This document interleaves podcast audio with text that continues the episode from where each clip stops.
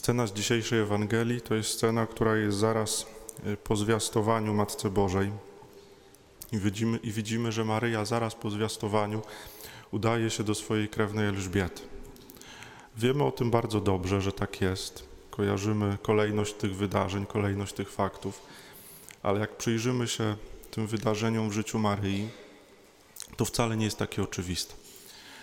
Bo Maryja idzie do Elżbiety, pokonuje drogę z Nazaretu do, do Judy, tam gdzie mieszkała, e, tam gdzie mieszkała do miasta w pokoleniu Judy, tam gdzie mieszkała Elżbieta z Zachariaszem. To jest odległość około 100 kilometrów. Mniej więcej taka odległość, e, jaką pokonujemy na pielgrzymce dominikańskiej z Krakowa do Częstochowy. Jak ktoś był, to wie, jak, jak wygląda droga. E, po drugie, tak jak pisze ewangelista, to jest, to jest droga przez góry. Maryja idzie przez góry. Więc to wcale nie jest też łatwa e, droga, tylko trudna i wymagająca. A poza tym Maryja jest już po zwiastowaniu, jest już brzemienna. W związku z tym, nawet z racji na swój stan, na swoją sytuację, mogłaby w tą drogę się nie udawać.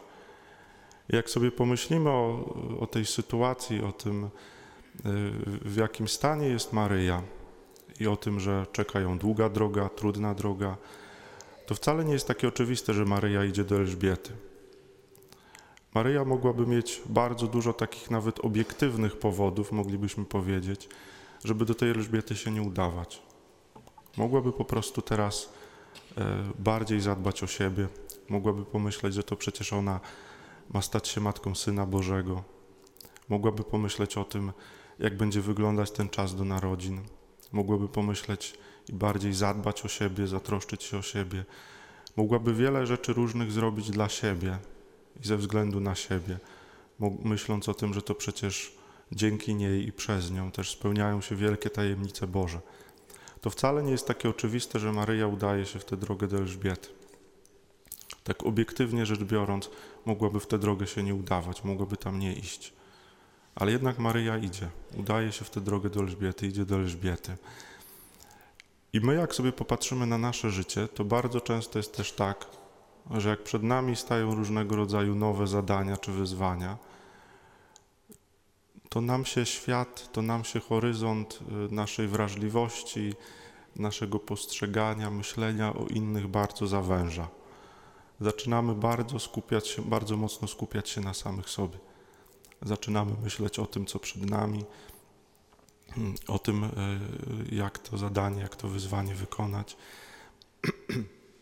Wtedy, kiedy jesteśmy też bardzo mocno zabiegani, wtedy, kiedy e, czeka nas bardzo dużo różnego rodzaju zajęć, obowiązków, pracy, to wtedy to są takie sytuacje, w których rzeczywiście zaczynamy bardzo mocno skupiać się na samych sobie. Mniej zaczynamy dostrzegać innych, mniej zaczynamy myśleć o innych, mniej zaczynamy myśleć o ich potrzebach. Mamy mniej czasu na kontakt z naszymi bliskimi, najbliższymi. Mamy mniej czasu na modlitwę. Jakoś Pan Bóg i inni gdzieś tam e, gdzieś przesuwają się na dalszy plan. Maryja uczy nas dzisiaj tego, żebyśmy nigdy nie tracili, niezależnie od sytuacji, niezależnie od tego, jak obiektywne racje moglibyśmy wskazać, że mamy do tego prawo, że nam się należy, że powinniśmy teraz właśnie zatroszczyć się o siebie, pomyśleć o sobie, pomyśleć o tej sytuacji, w której, w której jesteśmy, w której się znajdujemy, pomyśleć o tym, co nas czeka. To Maryja nas dzisiaj uczy, żebyśmy, żebyśmy nie zapominali o innych, żebyśmy mieli cały czas taką wrażliwość serca też na innych.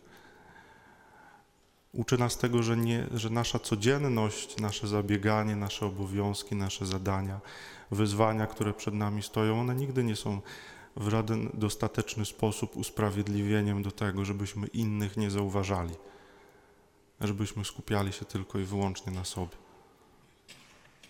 Tego nas dzisiaj Maryja uczy.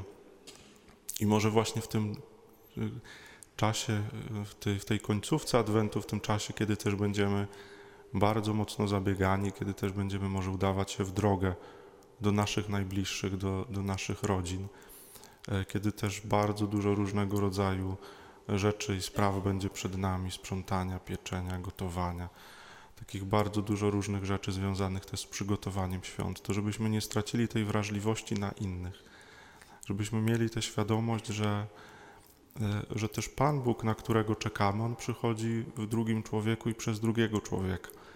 I jak stracimy tę wrażliwość na drugiego człowieka, jak bardzo mocno skupimy się na samych sobie i na tym, co przed nami, i to nie tylko w tym czasie już przy ostatecznego takiego przygotowa- ostatniego przygotowania przed świętami, ale w ogóle w naszym życiu. Jak bardzo mocno zaczniemy się skupiać na sobie samych, to może się okazać, że się rozminiemy z Panem Bogiem, z tym, który przychodzi w drugim człowieku i który przychodzi do nas jako człowiek.